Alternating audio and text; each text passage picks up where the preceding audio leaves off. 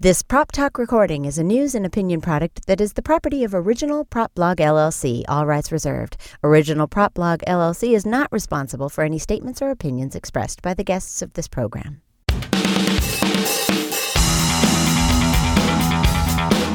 Live on tape from the OPB studios in Northern California, it's Prop Talk. Brought to you by the Original Prop Blog. We're making analog connections across the world. Each podcast features one on one chats with special guests to discuss the hobby of collecting original movie props and costumes. The Original Prop Blog is the original source of news, information, and opinion about authentic popular culture artifacts and memorabilia from film and television. Now, let's join our host, Jason DeBoard.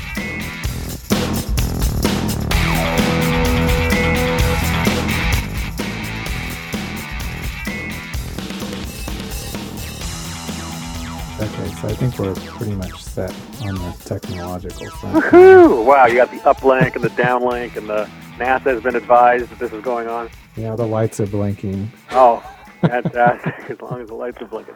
If the lights are blinking, I know I'm good. Awesome. All right, so you ready to get started? Do it. All right, so welcome to Prop Talk.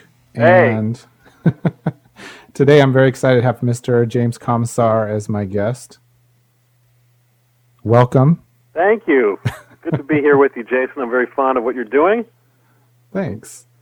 And uh, James is a curator of the Comisar collection. And if maybe if you want to tell people a little bit about that, just as a quick overview before we delve into the past, um, Sure, just, just so sure. there's some context. Well, the Comisar Collection is the world's defining collection of basically all things television costumes, props, sets, vehicles, uh, and related ephemera. Uh, our goal is simply to document and celebrate the last 60 years of our broadcast history, and we've been doing it for about 20 years. Wow. And you have, I think I read 6,000 items. Is that correct? Oh, more than that. We More probably that have now. uh, 6,000 groups of objects in our database. Um, and of course, it depends on how you count an object. Is a does a hat that goes with the costume is that a separate object? Do the shoes, does the badge, are those separate objects? Right. Could be much higher depending on how you slice up the cake. Okay. So let's let's go back to the very beginning. Um, you started out in comedy writing, correct? yeah, that's true. Uh, basically, right out of high school, I was a comedy writer. I was writing jokes for people like uh, Joan Rivers and Howie Mandel and uh, Eddie Murphy's company. Fairly early on, I started writing material for for uh, stand-ups and Vegas performers. Uh, I wrote an act for a guy who uh, just passed recently, Danny Gans, was a great entertainer in Vegas Mm-hmm. um, and many others. And I just started getting jobs at, at really at age 17, and uh, that gave me access to studio lots. You know, I worked for some of these production companies and these inter, uh, in, independent entertainers. And it gave me the opportunity to just take my lunch and grab my apple and walk around the studio lots. And what I wanted to do is I wanted to walk through the wardrobe and prop departments. I always thought, man, if I could just get up there on those rafters and look around, I bet you I could find uh, Genie's bottle or Herman Munster's jacket. And uh, I'm pleased to tell you that I did. I would find them, but the problem was none of them were for sale. The studios obviously were not set up as retail shops; they were uh, rental units. And so, what I did figure out pretty early on is they would not sell me something outright. However, all the objects in rental stock had a replacement value. So, if a production, let's say, rented out that uh, gray, tattered blazer that was once worn by Herman Munster, and they rented it out to some music video, uh, and it rented for fifteen dollars a week. If they didn't bring it back, they owed usually about ten times the weekly rental, or one hundred and fifty dollars. Hmm. So they wouldn't let me buy them, but they said, "Hey, look, if you want to rent it, and for some reason it gets lost, wink, wink, or it doesn't come back, and you want to pay the replacement value." Uh, we're fine with that. We give you invoice that say, says it's paid in full, and you own it. So that's really how the madness started. And what what year was it that all this kind of started up for you? The first auction I attended was in 1989. I mean, that was the first time I ever formally went into a building to buy memorabilia. There was a company called Camden House that was started actually by a, a dentist by the, the name of Barry Vilkin, who had an office in Westwood, and he loved film posters. Hmm. So he staged these auctions that took place uh, at the Wilshire Ebell Theater here in Los Angeles, California, and it was uh, these materials were displayed in this great vintage building, and it was just magical. And that's where it started. The first pieces I purchased were bumper cards from The Tonight Show. You would see these images as they went in and out of commercials. It would say, like, stay tuned, more to come, The Tonight Show. Mhm. And the universe conspired against me that day because I knew I wanted those pieces. I, as a kid, always wanted to be a comedy writer because I wanted to write for Johnny Carson. So I knew I wanted those bumper cards for my office wall. And as it turned out, they were virtually the last pieces in the auction session. I had to sit through hours of stuff to get to those bumper cards, which, by the way, only sold for $212. So I realized at the end of that day, number one, I value TV stuff more than the next guy because I was prepared to pay 10 times that price Mhm. to acquire that original artwork. And secondly, I was just hooked. I mean, I, I couldn't quite process this idea that just a guy off the street could buy pieces of our shared popular culture. So that all started in 1989. Do you know how um, Camden was getting pieces like that? Um, you know, I have to tell you, in those days, in 1989, obviously that was pre-internet, pre-Craigslist, Right. pre-eBay, uh, and I believe in those days they put ads in newspapers. I know that once I was already committed to trying to find these pieces, I used to put an ad in the classified section of the LA Times every Sunday, and it said "Wanted Ruby Slippers," and then it would go on to say, you know, and other Hollywood artifacts. Please call. And that was my eBay in 1989 and 1990. And for the most part, it was very ineffective. Right. I mean, people would call me up uh, wanting to offer me life insurance, and I got calls from people looking for jobs. And wow, there were really some dark and weird things that were uh, offered to me through those ads. I remember the the dentist from Las Vegas who called me up and he said, "I have the plaque, the dirt." Scraped off the teeth of Elvis Presley. Would you like to buy it?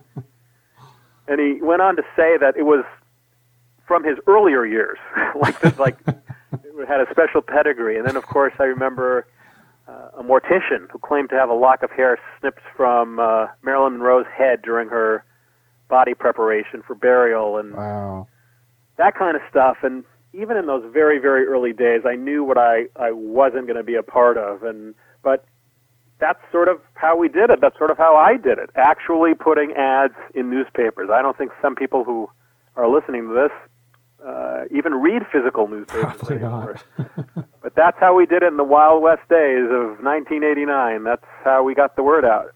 Huh. Now, was it always television that interested you, or w- was there a time you were looking at film as well, or is it always just TV that you had a fondness for? Well, actually, I started out wanting to collect things from films, especially The Wizard of Oz was my favorite film, and I really set out to buy things from great and iconographic and important films. The first film piece I ever bought was Charlton Heston's staff that parted the, the Red Sea and the Ten Commandments in Cecil B. DeMille's 1956 Ten Commandments. So I was not born TV boy. I actually started out going down another road, but I ended up in television, and I think that um, I, I think we all collect the things that we uh, emotionally connect with, um, and I think the reason I went down a different road and perhaps innovated a different area of Hollywood memorabilia is I had a completely different emotional c- connection to the people who came before me, the Debbie Reynolds and Bill Thomas and Glenn Brown and some of these great people who uh, really pioneered the hobby. Um, I did not grow up on Judy Garland or Marilyn Monroe. My screen heroes were Keith Partridge or Herman Munster. So I bought from my heart, and I went down a different road than they did because those were those were the the the touchstone treasures that I sought out. I mean, intellectually, I understood the importance of a Marilyn Monroe, Monroe dress, but I felt a Marilyn Munster dress in my gut. I mean, because she was part of my own history. That's what I wanted. I wanted to connect to my own past. I was a fat kid who grew up watching way too much television.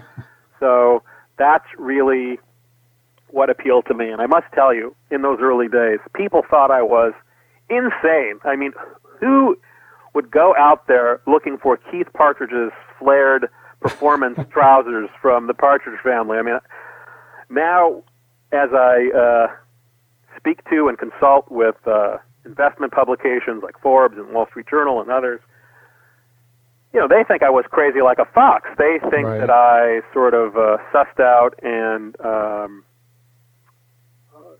somehow got into my brain that this was going to be a great market and these beloved TV treasures were going to be um, assets with, with a fantastic upside. I'm here to tell you that I was nowhere near that bright. I mean, I just knew that I loved the shows, I grew up with the shows, and wanted to collect the physical ephemera from these cult classic television productions.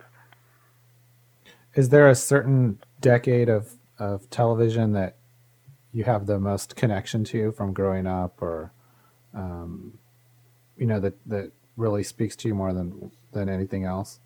I think so. I mean, I I was born in '64, so I grew up watching Saturday morning kids shows right around the late '60s, early '70s. So um, I have a great spiritual connection with the Sid and Marty Krofft shows of the of you know 1969, 70, 71, H.R. Pufnstuf, of course, uh, Lidsville, um, the Krofft Super Show, shows like that. So Mhm. I tend to be particularly nutty about Saturday morning kid shows of the 1970s. Really, television of the 1970s is probably um, the core of my collection. However, I try not to just purchase things that appeal to me. In some ways, it doesn't matter what James Comisar grew up watching or liking. We try to document the entire medium of television, and I think that's sort of what separates me from being a collector. Uh, a curator, especially a museum curator, are looking for the objects that tell the story um, and document a, a certain period of time. That's sort of how we look at it. What pieces, what shows, what materials um, tell the story, not only about what was on TV, but what was happening off TV at the time. I mean, because there's obviously there's a reciprocal influence between American television and American culture. Right. Probably much more so than film because it's it's everything's developed so much more quickly in television. Well, yes, absolutely. I mean, when you, in hindsight, when you look back on a show like The Munsters, and it's a show about a family who's great, very likable people, but they just look a little different than the rest of us. And the fact that that was programmed during the middle of the race riots, you know, it's Mm-hmm. it's not a coincidence. Right. So basically when you started collecting then you were like in your early mid 20s then is that right Yep. okay I was indeed. And shockingly, you know, by I started collecting in '89. By 1991, I was already starting the entertainment memorabilia unit for Butterfield and Butterfield in Los Angeles, um, a a very respectable local auction company that that had an office here in Los Angeles and in San Francisco. It then became eBay Butterfield. eBay purchased it, then they sold it, and it is now called Bonhams. But I started uh, the memorabilia department there, and I was able to bring in consignments like the Western Costume Company Star Collection, uh, the William Moore Tice Estate, and others. And uh, yeah, so two years into the into the hobby, I was already um, consulting and uh, bringing other materials to market. so in doing that what kinds of people were you meeting as as buyers like would you go to the actual auctions and sort of watch and see what happened and see what if you could meet some of the people that you were becoming interested in this material? Well, not so much that. I mean, I I was already aware of uh, people in the marketplace who were credible and had materials. Most of them worked in the entertainment industry, and having this stuff was just sort of the remnants from their career. Uh, I thought it would be great if some of those people had the ability to sell those items, but more importantly, if we had the ability to buy those items, that would Right. be great. So that was sort of the mission. Um, I was very happy to work with some very important people from earlier on in the hobby, like the great, great Bill Thomas, who is now gone, and Larry McQueen and Glenn Brown.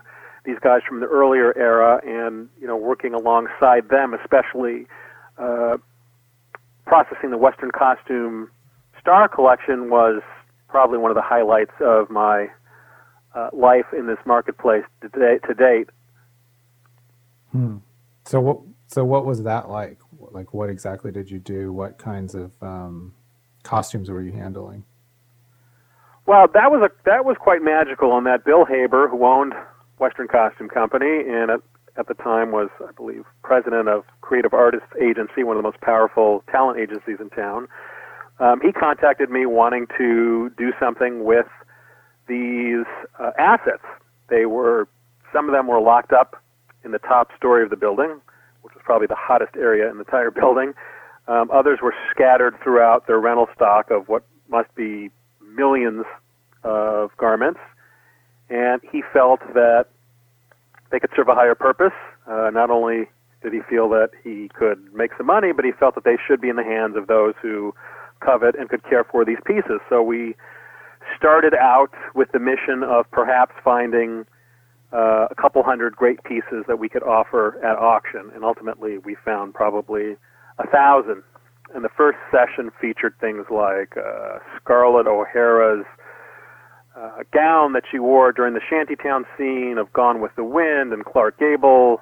Eddie Schmidt designed jackets from Gone with the Wind, and uh, and so many other great pieces. I mean, hundreds of them. The sale did very, very well, and um, it brought these materials that uh, were just really, I mean, forgive me, rotting um, to the marketplace and got them into the hands of those people who could and will hopefully take care of them. So, do you have a sense of what kinds of people were buying things like at that time? Well, interestingly, I mean, that was the early 90s, and it was a completely different marketplace. I mean, there still wasn't a art market per se. There still wasn't a high melt value for these pieces. Mm-hmm. Um, so the people who were attracted to them were people who simply loved motion pictures, and they wanted to get a shroud worn or wielded by their favorite film star, and that was the driver. There was no, gee, I wonder if I buy it. If you know, if this, this is going to trend up, will there be some equity in it? Could I sell it? Could I put my kid through college? There was none of that. So the people who were attracted to, especially some of these uh, vintage garments, were themselves older people. Mm-hmm. Um, and it was at that point, you know, a little bit of an older hobby. The younger people wanted stuff from, you know, contemporary films, and Right. the people of a certain age wanted uh, pieces from actors that perhaps most of us don't even know anymore. I mean, Right. uh, Olivia de Havilland, who? Sonja Henie, what? I mean, people. It's it's shocking that that I think a lot of people don't even know who John Wayne was. it's just shocking to me how these icons uh, quickly become invisible. Yeah. Well, I think part of it's time, and, and another part of it's just if you look at popular culture today, there's just, you know, there's movies, television, the internet, and just so much stuff being published and broadcast and um, released that I think we're kind of in this short attention span theater where for something to really stand out, you know, it's it's not like it used to be where there just wasn't that much um, material or um, you know popular culture shows and movies and things like there are now. Yeah, I think that's absolutely true. I think that uh, people, you know, you watch TV commercials today, and if there isn't a quick cut like every second, they're they're worried that they're going to lose the viewer. Right. So I think that that's true. I think in in the earlier days, of course, certainly the days of MGM in the 30s and 40s, where they had these you know, two and a half, three hour films mm-hmm. with you know these sort of long, lazy sort of production moves where I mean, you know, a scene could last 15 minutes. Yeah. You know, it's not now where you know I know as a TV writer, it's got to be line, line, joke, line, line, joke, and if you're not out of that scene in in in six pages, you're done. Yeah. So it was a different time, um, and it was, I think, you know, quite a, a magical time. I think that uh, as far as the physical ephemera, I mean, the pieces were also different. If you look at pieces now, how they are made for motion picture and mm-hmm. television, it it wasn't, you know. Uh, in these early days, these pieces were made with gold bullion thread and, you know, the undergarments were made out of the, the most beautiful imported lace. You know, there's a story that uh, I believe it was Olivia de Havilland once went to saw Louis B. Mayer uh, uh, at MGM and said, uh, "Gosh, you know, my petticoats are so beautiful, and the silk and the pearl buttons." And he said, you, you, "Perhaps you're wasting money. Who's going to know that I'm wearing it?" And he turned to her and said, "My dear, you will know." and he felt that you know, if if the actor is supposed to be, uh, you know, a regal character, then they should be in dressed in that sort of finery, and that will somehow translate and will come out in the performance. And that's what they did in the great days of you know MGM when they boasted more stars than in the heavens.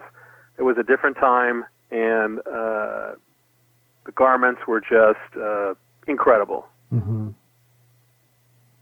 And at that same time, since the you know the internet was just getting started, there how do you think the sort of collector community was different? Do you get a sense that different collectors would attend these auctions and talk and make connections and you know telephone each other afterwards and keep in contact, or was it just a lot more um, segmented where people just sort of bought what they wanted and there wasn't really any dialogue or um, you know that that portion of the hobby where people sort of share in their excitement and stuff over this material. Um, it was talking about it. It's that's a great question, and it was just it was such a warm, lovely time. You know, I I remember like I mentioned earlier the Camden House auctions of the early 1990s. You know, I remember before every auction, uh, Bill Thomas, who was really one of the pioneers of this hobby, uh, and Larry McQueen and Glenn Brown and myself and sometimes others, we would go to the Camden House preview on the Friday night or the night before the actual auction. And then we would all go to Marie Callender's and we'd sit around the table and talk about the pieces we loved and why we loved it. And we'd get each other's opinions on, God, I can only afford one piece. Should I get this or should I get that? And it was just so innocent and sweet. And the thing that drove all of us was just passion. I mean, profit wasn't even a consideration. It was just about, you know, our expression uh, of the love of these pieces in filmmaking and television production, and it was nothing was about, you know, do you think I can flip it? Do you, you know, do you think that I can uh, do some restoration and make a grand? And I mean, it was it was right. a sweet, innocent time, and it was just about passion. You know, there's there's a tremendous shift in the marketplace, which we're aware of. I mean, now right. that we're all online and now that this hobby is attracting not just uh, millionaires or mega millionaires, but in fact billionaires, everything is different. Now it's about uh, people sort of trying to prognosticate how this will perform as an asset. I mean, I get it. I'm a consultant for clients like that, and I understand the uh, the thinking behind it. Mm-hmm. But I also think it's sort of sad because I was around in a different time when the only consideration was you know, what's the most beautiful costume or which piece resonated with you the most. That was the criteria. It wasn't, you know, boy, I think, you know, this auction is taking place on Mother's Day. I think I might be able to get a deal because some people won't be online bidding against me. I better get this. You know, that's it's that's it was a different kinder time. I mean, I like this time too. This is an exciting time as well, but it was just so innocent back in the day. So back then, was it was it really Los Angeles centric? I mean, just because of the limitations in technology and whatnot at the time, or you know, people generally weren't even aware of these auctions um, and didn't attend them unless they were sort of local to um, Los Angeles area?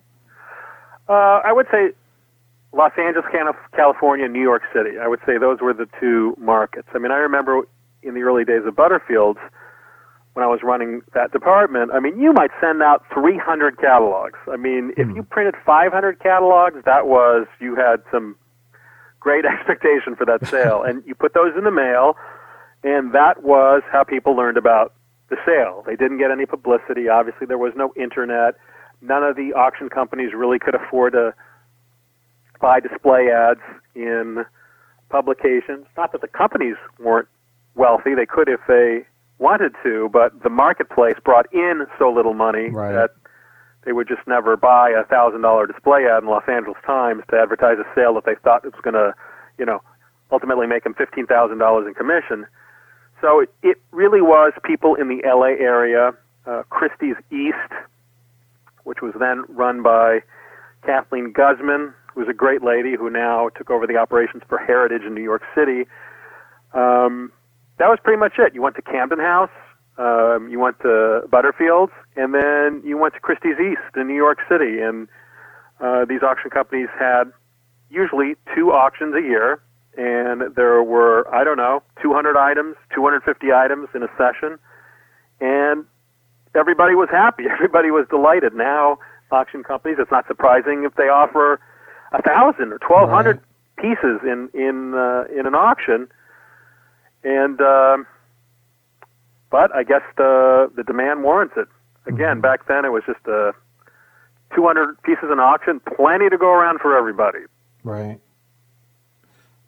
So when do you think it really broke and became more of an international um, field? Uh, two words: Planet Hollywood. I mean, mm-hmm. that's really what I think drove the market to the to the next level. Uh, it seemed like almost overnight our sleepy little hobby became a, a thriving marketplace. And what, what it was fueled by was Arnold Schwarzenegger's checkbook. Mm-hmm. Um, we were all of a sudden we were like a real art market. The demand was greater than the supply, and that just opened the floodgates uh, to forgery, stolen goods, dubious brokers. It really changed the marketplace forever in some good ways, but I think perhaps more bad ways. So, what percentage of stuff was Planet Hollywood buying at auction when when they really started getting going with that? It wasn't uncommon for somebody from Planet Hollywood to be on the phone and they would just uh, say to the person who was taking the phone bids, "Buy the page," and then they'd call them back and they'd say, "Buy the next page." And these boys at Planet Hollywood, boy, they were not organized. I mean, they'd have, you know, they'd have one of the owners of the company on the phone bidding. They'd have uh, one of their buyers in Los Angeles live at the auction, and sometimes they didn't even know about each other, and they were bidding each other up, and it was just a wow. It was not a well-run organization, hmm. uh, and the result was the price points went to the moon. You know, you'd have a a, a rubber gun used by Bruce Willis in Die Hard with a Vengeance that was seen, you know, he had it in, he was holding it in an elevator for three seconds, you know, that was worth two to four hundred dollars, and then Planet Hollywood would get on it, and it would sell for eighty-eight hundred dollars. Wow! So those price points sort of drove the marketplace, and they attracted some very colorful characters. They they encouraged and empowered a lot of people to create forgeries and reproductions. You know, I can tell you that it was a wild time. I mean, you could always tell when Planet Hollywood was opening a new restaurant because somebody like me, I would get like a dozen phone calls within an hour from various brokers who were selling things. Hmm. And the scenario would go something like this. Monday, Planet Hollywood would put the word out that they need 150 pieces for their next restaurant by Tuesday, they had to sign off on 150 items, and by Wednesday, you know, the trucks would come and pick them up. Sometimes the brokers would send them directly to the new restaurant, and on Thursday and Friday, they would have them in the parking lot, and they would be shoving them and hot gluing them right into the acrylic display cases right there on site Thursday and Friday, and Saturday would be the opening. Wow. So uh, it didn't allow a lot of time for research and diligence, let's just say. right. And that's how it went a lot of the time. I mean, I, I think more thought perhaps went into buying the, the high ticket prices, the you know the marquee pieces, but I saw that happen over and over again. Wow. So between what year and what year was this really like um, most active?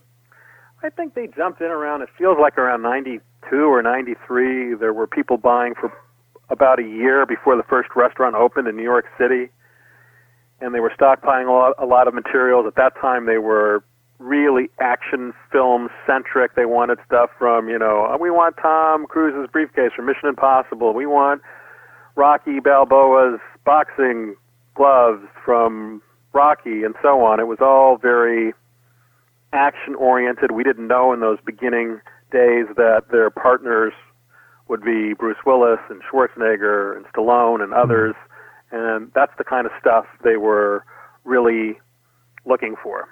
Hmm. So really, that that era really just changed the whole hobby forever in terms of values and and sort of bringing in some opportunists that are trying to basically manufacture some quote original props to sell. Absolutely. I mean, look, every art market has its problems. Ours is a very complicated art market, and we have, you know, some of the same problems with forgeries and uh, pieces that don't have, uh, you know, compelling lineage and so on. But so, what do you do if you're the guy who worked on, you know, a Krueger film, and four or five brokers are calling you up saying, "Hey, man, if you had an original glove, I could probably give you fifteen hundred bucks for it." But he doesn't because, as you know, you know those things were, for the most part, retained by the studios after the production wrapped. Right. But you know, I still have the molds and I have some extra pieces, and I'm the one that built it. I could put one of those damn things together in an hour if I had to. Right. And then the wheels start turning, and then all of a sudden, you know, hey, uh, hey, James, you know, I did find a glove back here, sort of thing. And, you know, those sort of pieces littered the landscape. I mean, they seem to come up on a daily basis, and they had a ready buyer in Planet Hollywood. I mean, they gravitated towards and liked those pieces. And um, so with that sort of came, I think, the the birth of the marketplace for contemporary film memorabilia. Uh, there wasn't a lot of demand in the earlier days. People were not seeking out. They well, they were seeking out in, in the early days. They wanted something from John Wayne. Now all of a sudden it, there was a, a shift to Bruce Willis, and I think that was uh, directly related to the rapid expansion of Planet Hollywood. Hmm. Came with that. Uh, they they had a great impact on this marketplace. That's for sure. I mean, now, as you know, they're they virtually do not exist. I think at, at the height they had a hundred restaurants, and I think now they might have less than a handful of company-owned restaurants left. Right. They have lent their name to the Planet Hollywood casinos in Las Vegas, and perhaps there will be others. But if you walk into the Planet Hollywood casino, there is no memorabilia in the lobby. So I think as an exhibitor and a repository of Hollywood memorabilia, that almost doesn't exist anymore at Planet Hollywood. So, do you have any um, speculation about what will ultimately happen to all that material that they bought? Yes, I speculate that at some point it will come back into the marketplace. I mean, I think that you know, it's sitting in a warehouse in uh, in Florida. It's Right. sitting there. I mean, I, they do use some of it to uh, decorate the the rooms or the suites uh, at Planet Hollywood Casino, and you know, I don't know how long that's going to continue, or perhaps they will repurpose all of those items in storage and build more casinos. Who knows? But when that good day happens and these pieces come back into the marketplace, it will create uh, excitement and problems in equal parts. Right. Interesting. So, getting back a little bit to your story, um, you were working at Butterfield and Butterfield, and then how long did you do that for? Well, I was there for about uh, it was really about a year, and they asked me to renew, and I just I couldn't. I mean, I knew it was an exciting time. I worked with really great people. I mean, Fuller French and I worked on the William Ware Theiss estate, and that was really a lot of fun. Um, as I said, I worked with the great Bill Thomas and others, and it was very educational and incredible, and a very important part of my growth as a uh, as a collector and as a specialist in this hobby. But really, within a year, I knew the auction business wasn't for me. Um, as most of us know, their business model is to make money. That is the goal, you know, mm-hmm. and the way you make money is sell things, sell lots of things, sell them fast, sell them often. You know, that's the that's their business model. Bring right. in as much materials as you can and sell them fast. And obviously, as a collector or a curator or even a fan of TV and motion picture, uh, you want to get it right. And it takes a lot of time, as you know, uh, as a curator of your own collection. It takes a lot of time to properly document and authenticate a piece.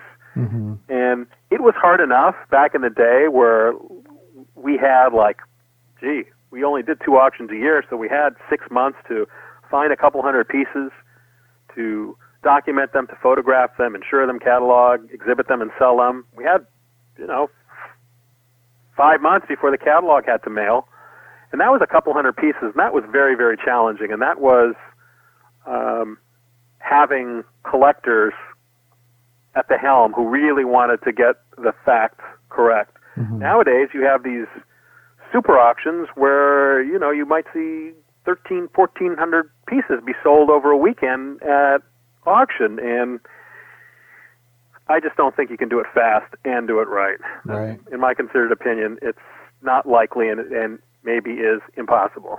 Mm-hmm. So, what what what course did you take once you left uh, Butterfield and Butterfield in terms of um, being involved in this as a business? Well, after leaving the auction business, I still had a sort of an ongoing need to advocate for collectors, especially entry level collectors. Um, while I was at Butterfield, I earned the nickname, I kid you not, the Grim Reaper of Hollywood memorabilia. And uh, I guess that was because of all the items that were being over cataloged at various auction companies and came up, and I'd call the auction company and have them killed, have them taken out of the auction. So I received that nickname, and I knew I wanted to continue on. I knew I wanted to uh, utilize my expertise, and I wanted to continue to collect and celebrate television. So um, I went on to build my own private clientele of individuals and organizations that that wanted to know what they were acquiring was authentic, thoughtfully acquired, and in reasonable condition. And I began to notice that very successful people who were extremely diligent and careful when buying other works of art were just sort of blindly buying memorabilia, making very poor decisions on their own. And so I started to build a clientele, and to the point where it was common that I was working with, you know, well-known actors and directors and studios and agents, and I found a, a niche for myself, and I continue on to this day to guide those who require third-party analysis of their cultural treasures. Obviously, if you're buying something at an auction company, uh, that is not unbiased information you are seeking. You are getting information from the party that endeavors to sell those materials to you. So it is often prudent to seek out your own information. You know, most people cannot afford a private consultant to come in and do their work, but um, it just starts and ends with asking lots of questions. If you're buying at auction, you must ask lots of questions. And in the end, if you're not satisfied that the auction company has great knowledge of that piece, uh, you need to walk away. You need to spend your hard earned money somewhere else. To your knowledge, has any auction house that deals in um, quote entertainment memorabilia used a third party for authentication for more than just a handful of items, other than say the Star Trek Christie's auction? Oh yes, I would say that for the most part, um, people sort of have this uh, kind of rarefied view and respect for auction companies. Mm-hmm. And maybe when, you know, James Christie started Christie's in London in the 1770s, you know, it was something different. You know, Right. every piece that was in his auction was sort of uh, received the good housekeeping stamp of approval. It was authenticated, it was vetted, and by appearing within his auction, uh, it was their endorsement that the item was legitimate. I mean, that was the whole idea of buying art at auction in the first place. You had a friend in the business, they did the work, and perhaps that's how auction companies started very long ago, but that's not what it is anymore. Um, they're, if they can hire specialists at all, they are generalists. And, you know, it's not uncommon that the guy who knows something about animation art has to sort of find his way in film posters and costumes and props and there isn't just one person back there who has a focused uh, skill set. Mm-hmm. So it's it's very common that my phone will ring from auction companies who are considering consignments, but they don't have the focused knowledge in the area of television ephemera. So uh, I am very often called to sort of help them figure it out. So that's not uncommon, and I think that that's that goes on to this day. That uh, you bring the stuff into the auction company, and they say, "Well, let, let, let us think about it. We'll call you in a couple days," and then they get on the phone and call me or somebody else, and um, we help them sort of sort out what it is. I think that sort of happens. I mean, certainly there are auction companies who specialize in our sort of ephemera, profiles in history, uh, Julien's and others, but again, you know, when you're pushing that kind of volume Mm-hmm. through your business, um, it's hard to get it all right. So, when did you start um, what you call the Comisar Collection? Like, how did that begin? I started collecting in 1989, and you know, then it was really motion picture stuff. I love The Wizard of Oz and other sort of big epic films.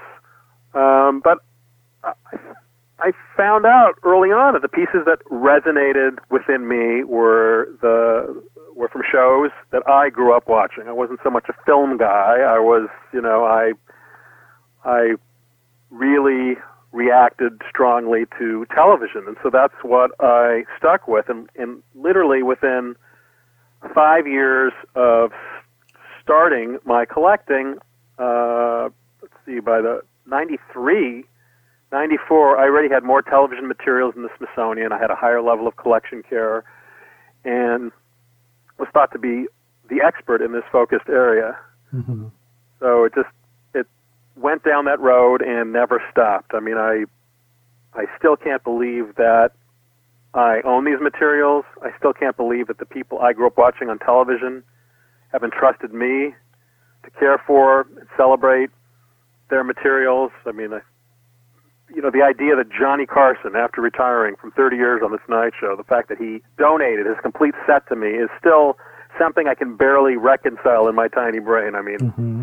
it's so amazing and magical, and there are a lot of, you know, there are a lot of examples of that. Uh, David Letterman donated his late night set to me. I mean, and that and that Norman Lear, the All in the Family set, and so on and so forth. And I have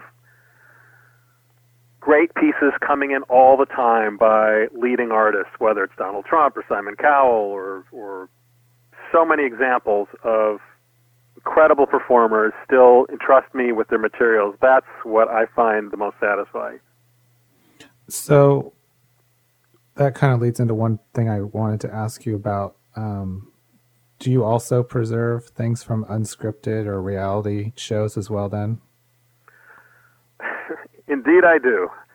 Um, you know, part of what I do is, you know, I have to conserve the entire television medium. Mhm. Doesn't matter what I like. I've got to get the shows that were were beloved, uh, the shows that were hated or just infamous. I have to somehow document an entire medium, and you know, unfortunately, the materials don't necessarily come up after the show has ran its course, so I can do some analysis of how popular, how influential the program was.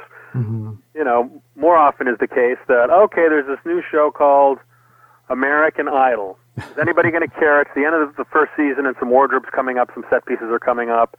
Uh, do I take a shot on them? Do I endeavor to guess what import they will have, you know, to our culture and the and the broadcast medium? So a lot of times you really have to prognosticate, and uh, a lot of them I got right.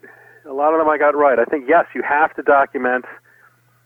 It's fine if I have stuff from the 50s or 60s. I mean, it's great I have Jackie Gleason's bus driving uniform from the Honeymooners, but for every piece I have from the 50s, I have to have a dozen pieces from the 2000s because you have to stay relevant. You have to Right. stay relevant. I mean, this stuff will will all anchor a museum someday. We're in development for a permanent museum site.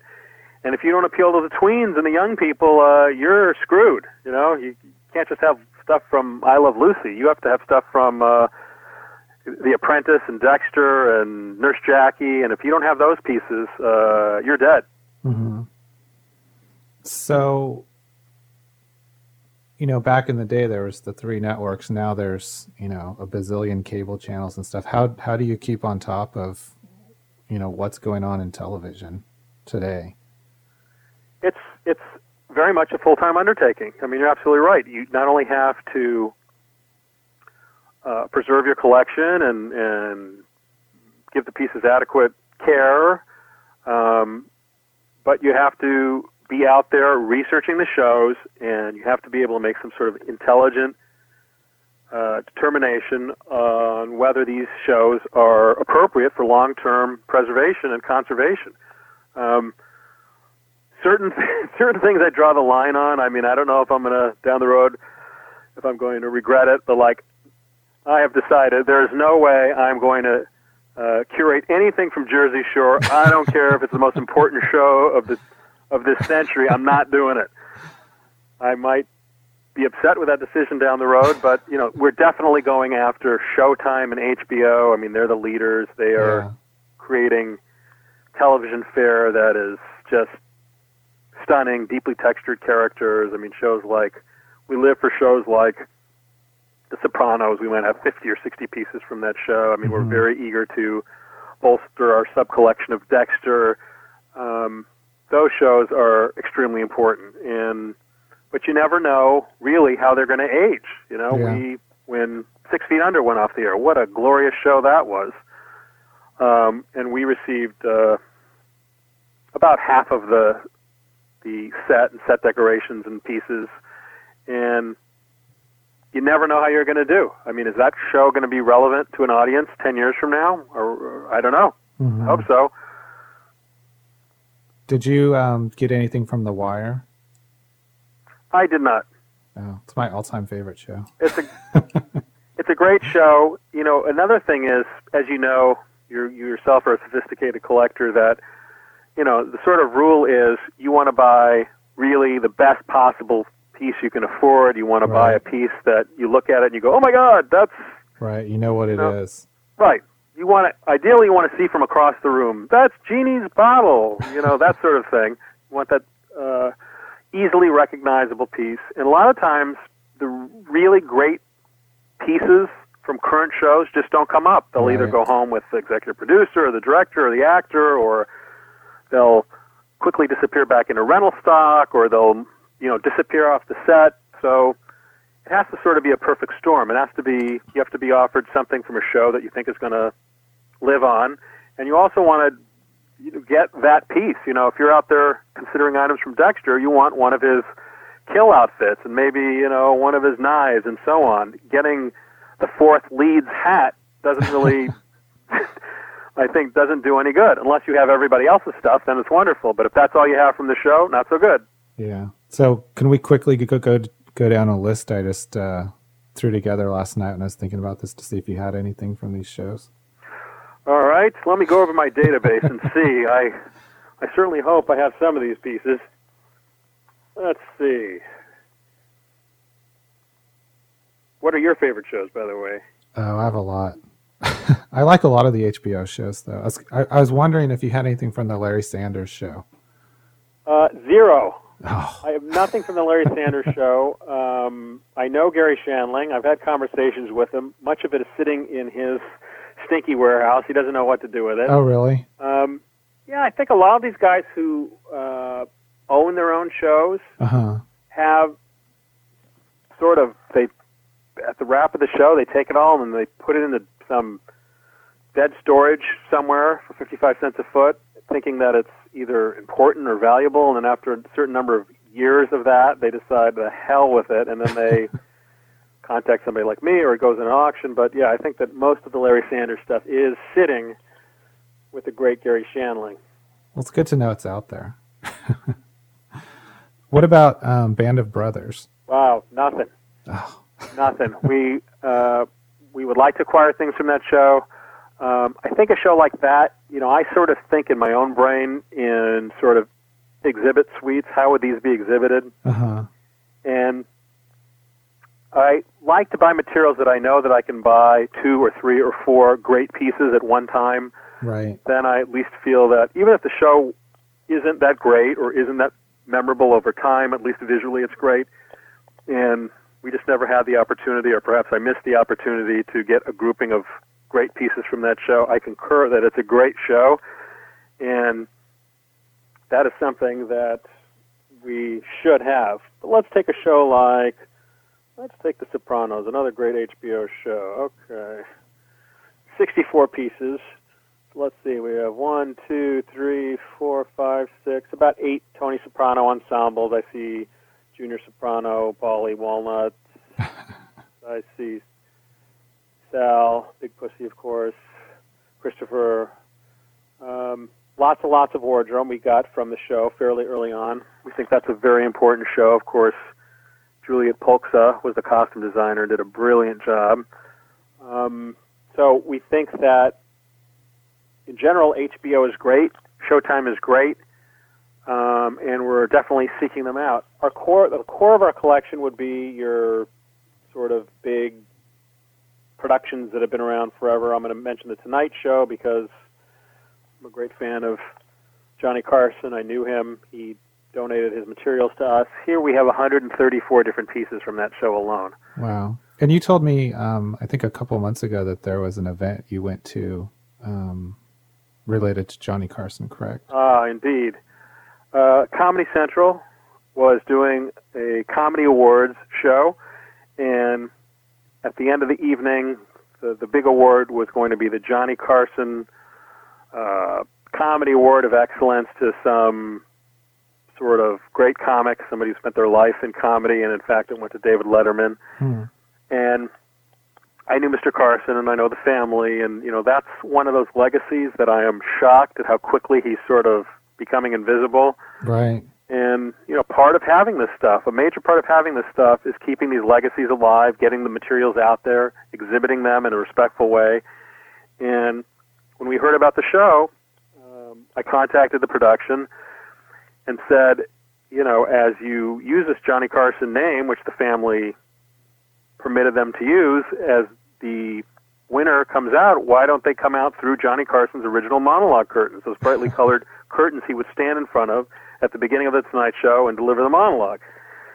And they thought it was an incredible idea, and you know, then came the process of doing it in a way that was uh, archivally sound. Hmm Production companies are sort of operate on doing things as inexpensively as possible, so there's Right. sort of a uh, an effort that has to be made to educate them on you know how it has to be presented and why. But they were absolutely great. They understood it. They got it, and the curtains were there, and that seems to be you know what the media picked up on most about that production was the fact that Johnny Carson's original curtains, curtains were there, as were uh, other materials like his Carnac turban that he wore for 25 of the 30 years of the Tonight Show, and that was also on view. And so happy to do that sort of thing. It's not, you know, optional. That's why this archive exists to get these materials out. And so we're always looking for great opportunities like that. But uh, long live the king, Johnny Carson. Uh, uh, Here's a guy who, for the most part, worked four or five days a year. When he started the show, the telecast was two hours a night, and he was on for 30 years. I mean, that will never happen again. Yeah. And it was just such a singular show. Now there's, you know, endless shows that, you know, sort of mimic what, what he used to do. But, you know, he was, for a lot of the time, he's out there on his own doing that. So extraordinary. A humble, decent, great guy in person, and obviously one of the greatest entertainers in the history of the broadcast medium. Um, you know, that's at the core of our collection, those sort of important vintage shows that went on year after year. Uh, All in the Family is another one of those shows. Norman Lear donated the complete set to us. Very, very important. I mean, the entire house, all the furnishings. There's a great story about uh, the All in the Family chairs. As a lot of us know, there's a set of them in the Smithsonian. mm-hmm. A lot of people are confused when I say I own the bunker living room chairs. It's a great story, really. When the show was going to be made, the pilot, they went to a thrift shop here in Southern California and they bought those two chairs for about $25. And they used them for the pilot presentation. Nobody thought the show was going to be picked up. It was very racy, but in fact it did. And it went on for nine years. And towards the end of the run, there were problems with the cast, and Carroll O'Connor was uh, a spirited guy, and there were all kinds of problems. And I guess towards the end, there were a lot of uh, threats that he would leave and the show would come to the end. So finally, that day came, and Norman Lear donated both of the chairs to the Smithsonian, and there were there was a lot of excitement surrounding this fact. A lot of people went to see the chairs, and then two weeks later, he found out the show was picked up to come back, and Carroll O'Connor was coming back, but there were no chairs. So Mr. Lear called the Smithsonian and explained the problem, and they said, "Well, that's your problem. We have these great chairs that everybody wants to see. You donated them to us, and we think we're going to keep them." Wow. So they had to recreate another set of the chairs. This time they had to have this sort of uh, crappy looking sort of muted fabric. They had to have it hand loomed in England for $400 a yard. Um, they had to recreate these chairs they bought for $25, now cost them $25,000 to recreate. And those, we have those chairs, the second set of chairs, as well as all the set walls, all the other furnishings, uh, everything from that great production. And you know, All in the Family was a turning point in television. Up to that point, sitcoms were about, you know, I broke mom's vase. How am I going to repair it, you know, before she finds out? That sort of thing. And then you had All in the Family bursting onto the scene with stories about uh, talking about politics and abortion and homosexuality and wife swapping. And it was it more than perhaps any other show. It changed the face of television forever. Mm-hmm. Interesting. So, another show, um, I Love Lucy. incredible, perhaps. I mean, you can get in arguments with people about what's perhaps the most defining and popular show. Uh, usually people will say either I Love Lucy or Star Trek, and I guess a good argument could be made for either show. Um, very little has come up from I Love Lucy. Um, we have one of her wigs that she wore. We have uh, uh, a wonderful smoking jacket that Ricky Ricardo wore. Great story behind that, and there's usually a great story behind every piece. But um, between the first and second season of the show, which was sponsored by Philip Morris, a cigarette manufacturer, they had a contest among their salespeople to sell the most cigarettes, and the winner. The, the winner would get to go to California and meet Lucy and Desi and be there for the filming of an episode, and the second place winner would win one of Desi Arnaz's smoking jackets. And so I found the guy who won the costume and got the smoking jacket.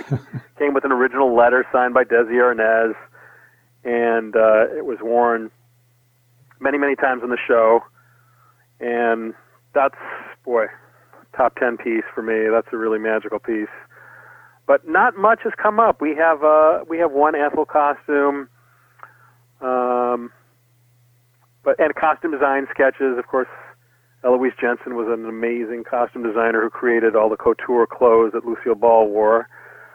But not much. I mean, you're not going to find like Ricky Ricardo's drums or you're not going to find uh, anything extraordinary. I mean, I like to think it's still somewhere out there, but 20 plus years I haven't found them. hmm Star Trek, on the other hand, lots of that stuff. We probably Yeah. have a couple hundred pieces from the original series. We probably have 50 or 60 costumes from the show.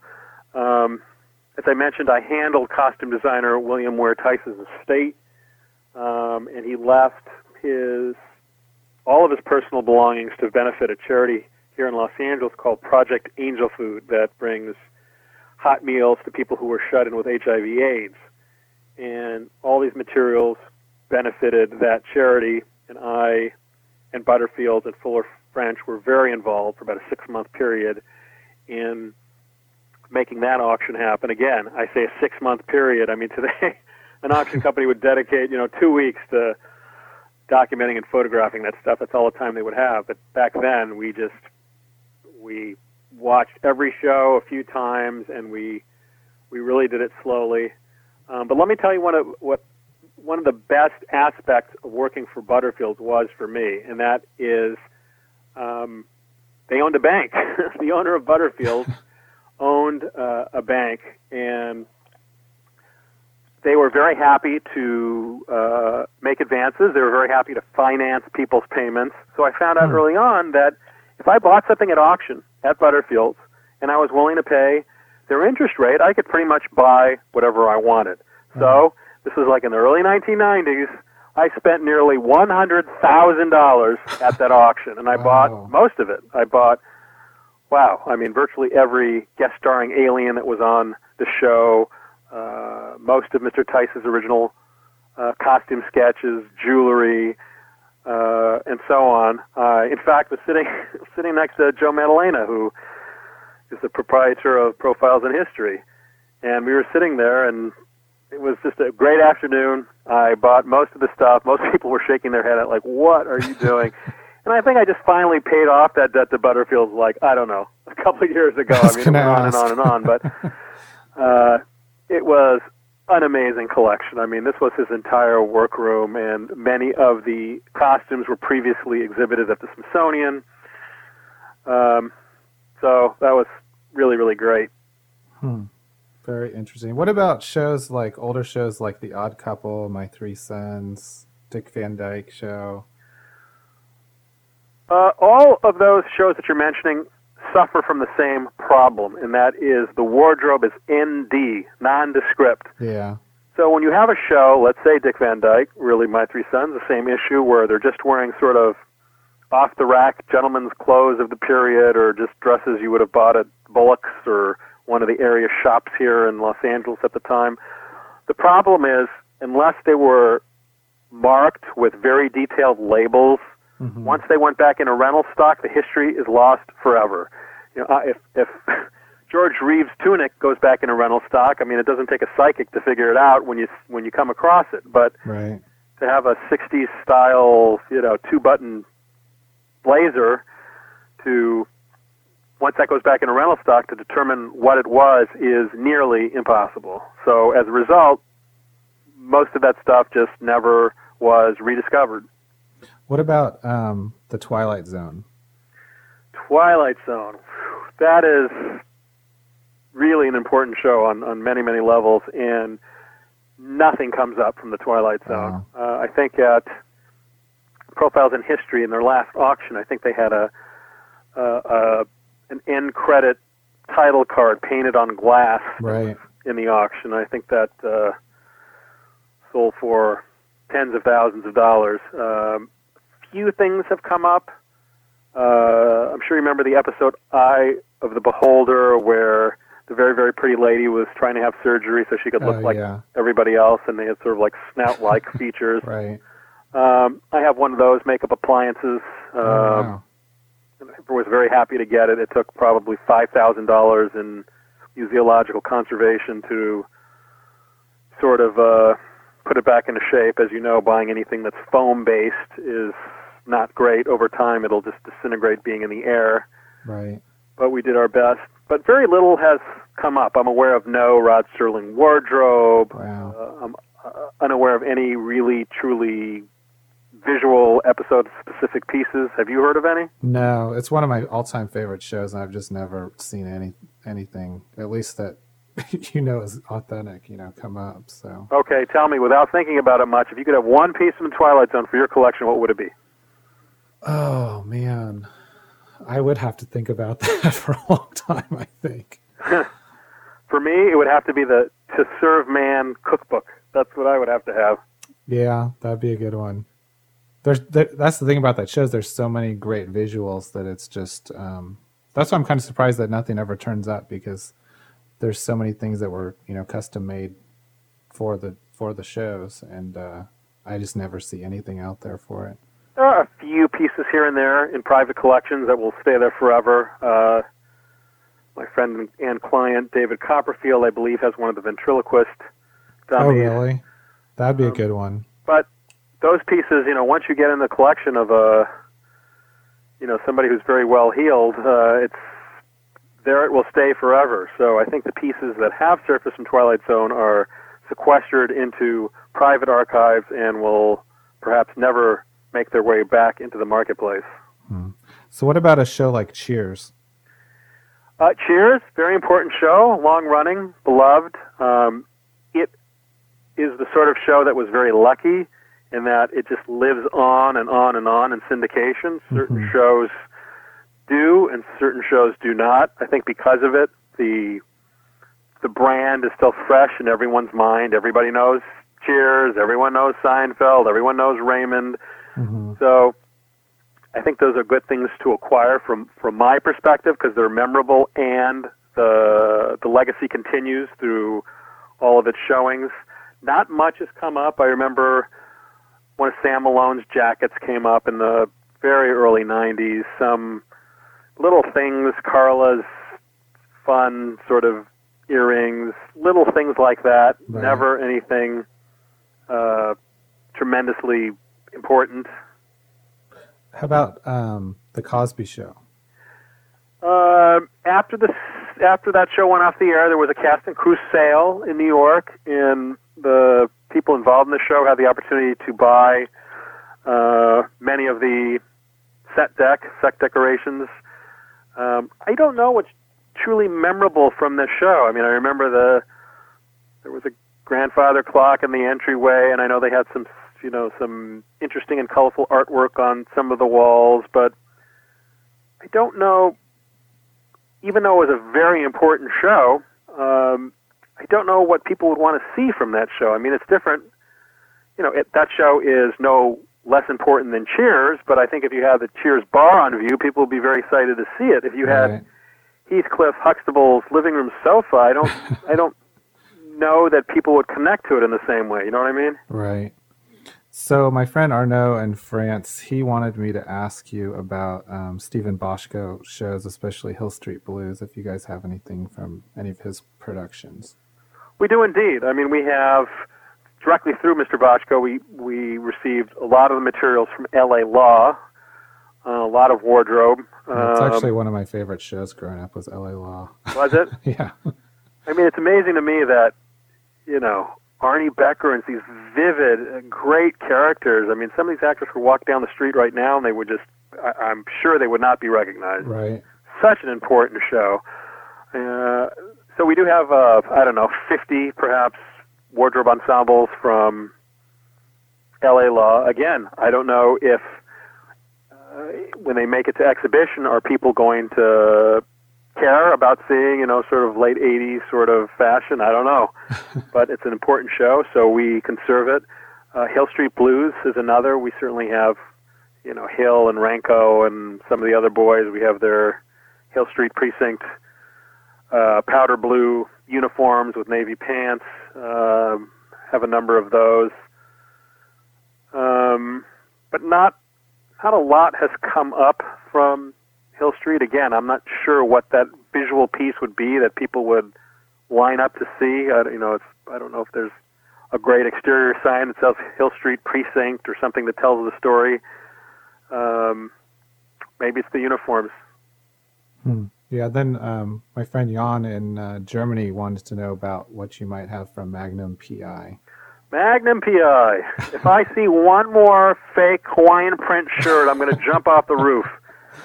I mean, it seems that a week doesn't go by when somebody isn't passing off uh, a you know a black shirt with an orchid pattern or a red shirt with a parrot pattern as Tom Selleck's for Magnum. Um, the documented pieces that have uh, lived on from that show are few. I think I have one black shirt. I have the original plate off of the Ferrari. Uh, I have some of his ID cards. I do have the original ring that he wore that came directly from the prop man who worked on set uh, that I got from him upon his retirement. Um, not much has surfaced from that show either, except the uh, lovely fan produced shirts, which seem to come out once a week. Yeah. What about um, the X Files?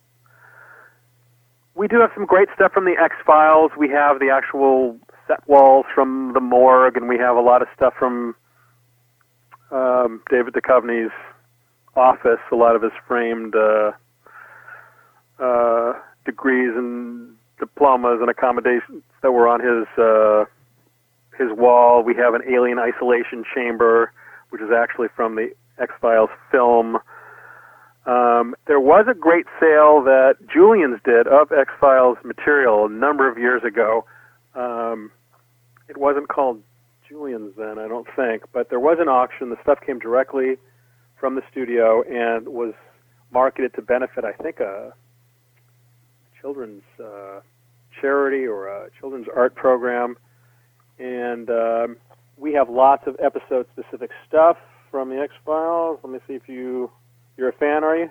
Yeah, well, until like the last two seasons. last two seasons. Collectors are so specific. so we have, we also, let's see. I mean, we have like again from Duchovny who played Fox Mulder. We have like his Department of Justice plaque that was on his wall, his Quantico plaque. I see his FBI plaque, and then we have lots of episode specific uh, files and uh, hand props you know, here I see Dana Scully's voodoo doll from the great episode Theef. That was a season seven mm. episode. Or I see here's Dana Scully autopsy goggles. And then you get into specific things like the Chinga doll. That was a great episode called Chinga around season 5 mm-hmm. uh, she ended up being thrown in the microwave and incinerated. We have the incinerated version. Uh, there's a great episode called Tunguska about this sort of moody, mysterious, deadly rock that was brought over um, from, I think, Siberia. We have the rock, and we have the uh, FBI bag that it was carried over in. So we have we have lots of episode-specific things from that show because they are in fact visual and fun. Uh, sometimes that isn't the case. So, how many people work with you to do all this research, catalog things, and um, you know use different kinds of preservation skills and techniques? And um, you know, what's sort of the behind the scenes of how you curate all this material? Well, as we've been talking about, uh, the most important thing is acquiring pieces that are original, that have uh, that were thoughtfully acquired, and that is something that I do hands on by myself. I mean, I have a large network of people who are uh, fellow collectors and curators and fans and, and studio archivists and uh, people who uh, have vast archives of photographic images, and I utilize a, a, network of hundreds of people to do what I do. I mean, I mm. can't walk into a room and magically uh, tell whether something is uh, authentic. It takes a lot of sort of detective work to come to that conclusion. I mean, there are pieces that that take months or even years to properly document. So I do that. I head that team, but that's probably a team of 100 plus people that I utilize in order to do my job well. Uh, as far as conservation, we are members of the American Association of Museums. We do everything to an accredited museum standard which means that when these pieces come in, they have to be handled by conservators. These are the same people who are, for example, working at the LA County Museum of Art, our textile conservator, our paper conservator, our object conservator, all uh, were previously with the LA County Museum of Art. um, and we have the highest level of collection care in this area.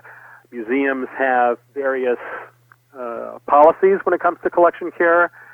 Some of them have what's called conservation upon exhibition, which means they can acquire a piece, and if they don't exhibit it for 10 years, they don't do anything to really conserve it. Mm-hmm. My policy here uh, is called conservation upon acquisition, which means when a piece comes through the door and it needs care, and many of them do, we uh, proactively start its conservation.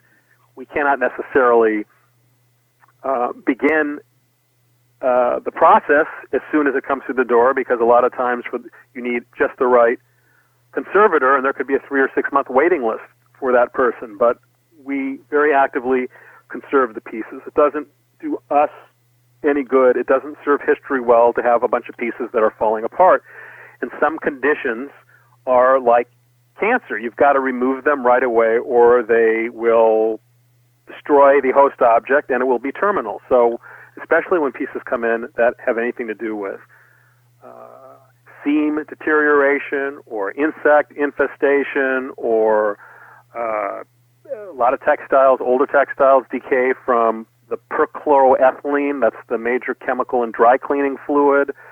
Um, mm. Things like fake blood, perspiration, makeup, uh, all over time will compromise, if not deteriorate, a textile. So those things have to be dealt with seriously and quickly.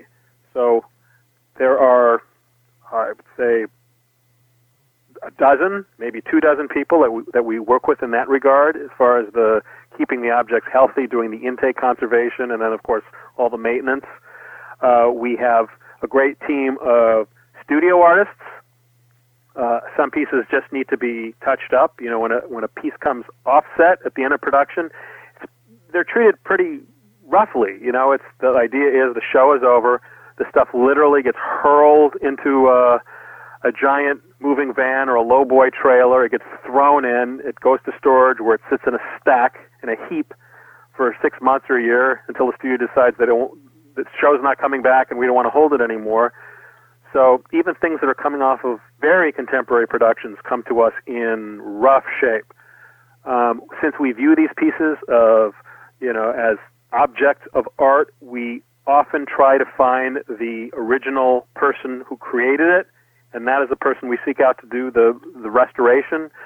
Um, like for example, if we have a uh, you know, if we get a Cher dress from the Sonny and Cher show, we would approach Bob Mackie and Ret Turner and see if they could do the restoration before we would go on to, to other possibilities. And that that's true with, you know, when we restored the Tonight Show, Johnny Carson Tonight Show. About every five years, we have to go over the whole set because just it's sitting in storage. These are 14, 18 foot high set walls that weigh a thousand pounds. You have to go in and readhere the surfaces and and check them for various problems. We had the original guy Chris Kuhn, an incredible artist, uh, who worked on uh, restoring the set between uh, seasons of The Tonight Show. He is the same person who restores uh, The Tonight Show set now that it's retired and with us in this archive. So, uh, hard to answer your question, but there is a big team of people that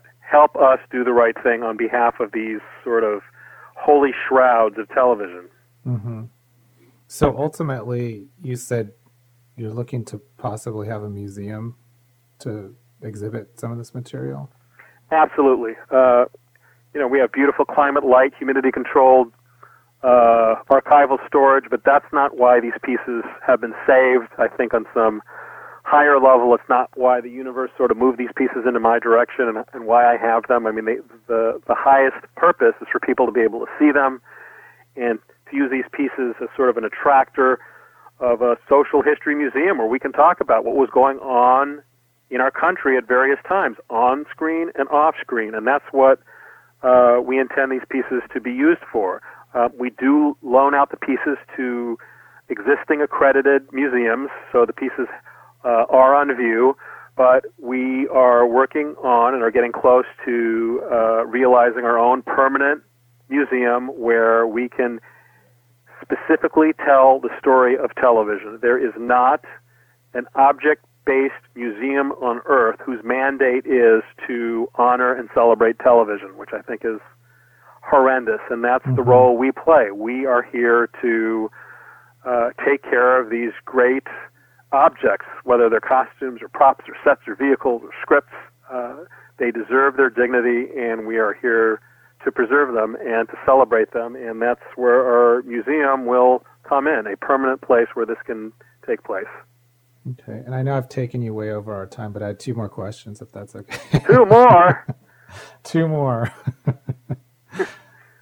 Question number one What advice would you give to new collectors who have a modest budget as far as um, making sure what they buy is authentic and taking care of, um, you know, the few pieces that they might buy? I know that's a really vague question, but it's it's the biggest question. I mean, it's it's really the most important question for people who are interested in these pieces, whether it's on a fan level or uh, they ascend to something greater and they actually want to curate or conserve these pieces. Um, you know, it it it comes down to I think just being being thoughtful, using common sense. Um, uh, uh probably the most difficult thing I do in my work is that when I'm paid to come in and review somebody's collection and give them my thoughts on uh, what they can do better. Oftentimes, I'm confronted with people who have lots and lots of little things, none of them individually that are that memorable or important. Mm-hmm. And I would tell you, firstly, buy the single best piece you can afford. There's nothing wrong with not having tens of thousands of dollars to spend. I mean, you can. Right. The, mad, the great thing about our art, our art market is if you had five hundred dollars or one thousand dollars to spend, you could you could find something that's very nice. Mm-hmm. Um, I would say be patient. I think a lot of people, entry level collectors, rush into the hobby and they buy something quickly and then regret it. It's right. not real, it's stolen, it's fan produced, or it's just uh, inconsequential. So right. I would say that would be my first rule you know, be thoughtful, take your time, buy the best single piece you can. Don't. Some people want to sort of become collectors overnight, and they'll buy a bunch of these little sort of things that don't mean anything to anybody, even to them after a few months. So. Right. Be patient. Be patient. Also, don't be dependent on auction companies. Mm-hmm. Auction companies are not our enemies, but they're also not our friends. Their business model is to sell as much as many things as possible, as quickly as possible, and right. that's not necessarily having the same mission as a collector, which is to find great things that are, you know, properly authenticated. Um, so take your time. There are resources out there like the original prop blog that can help advise them. There are people like myself and others. You know, there are great people in this hobby like, you know, Brianna Livy mm-hmm. at the Golden Closet and others, Prop Store, people who have spent a lot of time really getting it right uh, most of us are available to help first timers. I, you know, I probably give away as much time as I sell in consulting, and I'm happy to do it. I'm happy right. to do it. So uh, take your time, get it right. All right. Second question. Um, that was only one question. That was like 45 minutes. Second question is, what um, what do you think are the biggest, maybe three issues? Uh, that, that makes it three questions. What do you think are the biggest? Should I cancel my dinner plans? Just tell me that, Jason DeBoard. We're almost done. What are the biggest issues facing the hobby today, in your opinion? Boy, boy, got an hour? that should have been the first question, not the last question. Well, we could always do a part two wow. interview. it only took about a year to get this conversation going. Um, well, I think I think one of the big issues is what we've talked about a few times, sort of uh, acquiring pieces that are not properly authenticated. I think that's probably the biggest issue. I mean, I think a lot of people who who are online or buying through places like eBay, which you know I've found great pieces on eBay, and I've seen some horrific pieces on eBay. Mm-hmm. Um, Hmm, that is an awfully big, such a big question. I mean, I could spend the next month answering that question. Perhaps you could break it down to a smaller question. Um, Yeah, maybe we should do a part two. I think that you know it's it's it's sort of like what your mom told you: buyer beware. You you have to make good choices for yourself. You have mm. to take your time, buy pieces that uh, are right. You want to, and this is in any art market. You want to work with people who've been around and doing it a long time, who have reputations that uh, are stellar um, a lot of these things I see on eBay, and it says comes with COA, and then they'll send you the COA, and it's like from it's authenticated by somebody in Riley, Kansas that you've never heard of. Right. Um, I think you just have to you have to go slow, don't rush. But I think the the problem is materials that are not uh, well documented I think that's the big issue. I think that uh, as auction companies sort of move towards doing these mega auctions where they're selling a thousand plus pieces, mm-hmm. uh, I think that worries me. Uh, I think that you know auction companies are a lot like people. Each has their own sort of personality or corporate sensibility. Some are, you know, just sort of lazy and, and indifferent. Some mm-hmm want to get it right. Some are absolutely arrogant and rabid. They don't want to get it right. They just want to be right. Right. And I think that uh, don't depend on auction companies. That they should not be your sole source of information on an object. Mm-hmm. That being said, they get some truly magnificent pieces. I buy at auction all the time. Of course, I'm very knowledgeable and have 20 plus years experience. But I think that uh, selling so much materials uh, is dangerous from the authentication perspective. I think it also floods the market. It makes the materials somehow feel like they're less important when you're selling so many of them on one afternoon. Right. I think that's a problem. Um, you know, I think perhaps as a more of a curator and preservationist, I worry that these pieces that people are buying, I worry that people don't have a skill set sufficient to care for the materials. I mean, I I hope that people are not wearing them and you know displaying them in their homes right across from that big bay window right. and that sort of thing. I worry about how these materials will live on generation after generation without a certain degree of care. Um, that is a big concern, I believe. What do you think the one big issue is? Um, I mean, I agree with pretty much everything that, you're saying. I think, I think the biggest issue is just the standard at which um, something is accepted as authentic is pretty low. Um, if you kind of take an average of what people's opinions are, because for me, a lot of the times, um, what someone else says, "Oh, this is authentic," I would look at the information they have about it and um, you know, for me, it's inconclusive. And, right. And I think the the other challenge is that proving things to be inauthentic is probably as much work, if not more, than than proving something is authentic. So, Absolutely. I mean, I've I've had people hire me for weeks at a time, thousands and thousands and thousands of dollars, and at the end of my work, I have to say to them, "Look, I, I'm seventy percent sure about what I'm going to tell you, but it's I'm 70% sure, not 100% sure.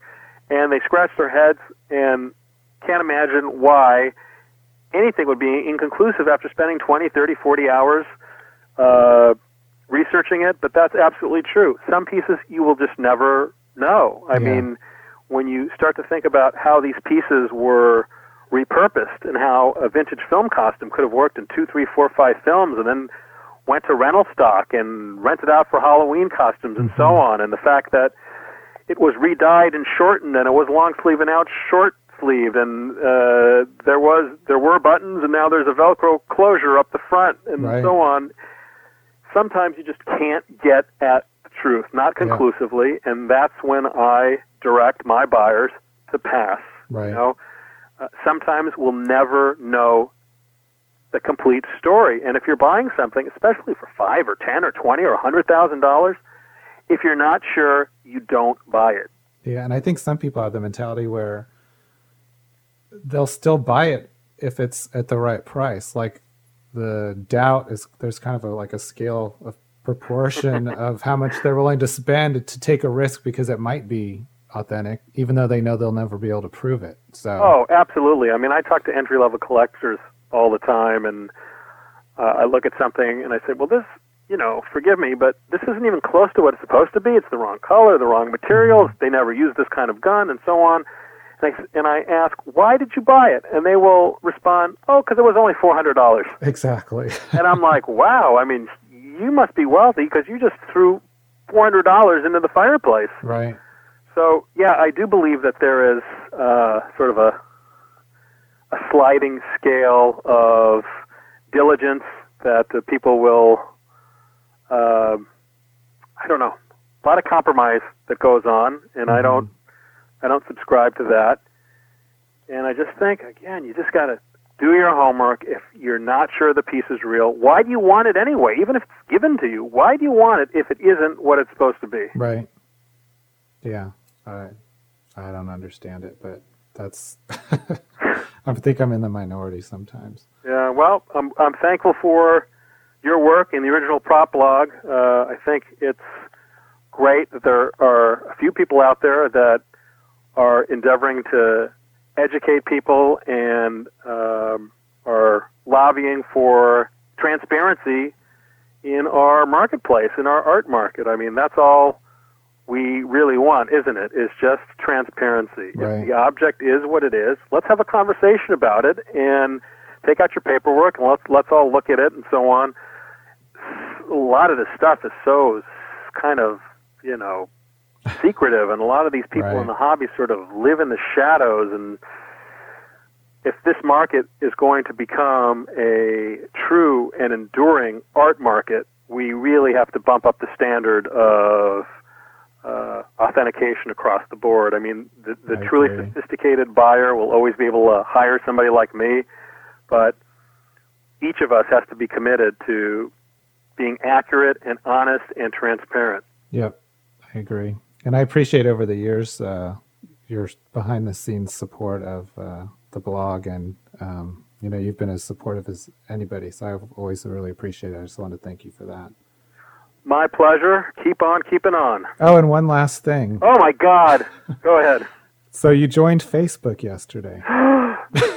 You know what? It's only because my wife, Amber, has shamed me so often that I am the only human left in the United States that isn't on Facebook. So yesterday, I started, and I am now on Facebook, and I'm madly uploading photos and videos that I'm not sure anybody really cares about, but I'm going to do it, if only to quiet my lovely wife, and we'll see how it goes. Now that uh, uh, we've had this chat, and hopefully some of your listeners have had a chance to meet me. They will all go to my Facebook page and do whatever it is you're supposed to do. Yeah, I'll I'll put a link on the article for this uh, podcast so people can find you.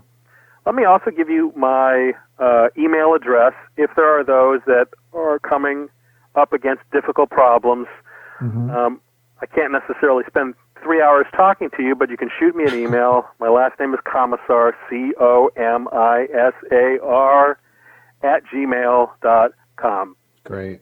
And your website. Website, I do have one of those and I've had it for many years. It's a great Uh, site. That is museumoftv.org. Great.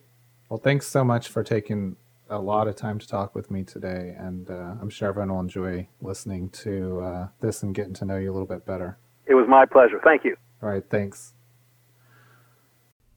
Thank you for listening to our program, Prop Talk. For the latest news about the world of original television and movie memorabilia, please visit us online at www.originalpropblog.com.